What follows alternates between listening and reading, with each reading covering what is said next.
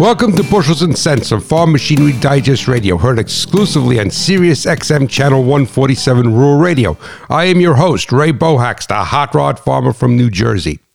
The use of the proper engine oil is more important today than ever. In years past, all that was required of the lubricant was to keep the moving parts from seizing and to a lesser extent act as a coolant. The modern engine found on the farm has, in many applications, added to that list of tasks with the operation of cam phasers and, in some applications, assisting in opening the fuel injectors. For these reasons, it is essential that the engine oil you use has the correct formulation and additives for these new duties. And never forget, it is not what you make, but what you keep that counts. Agriculture runs on machinery, profits on reliability.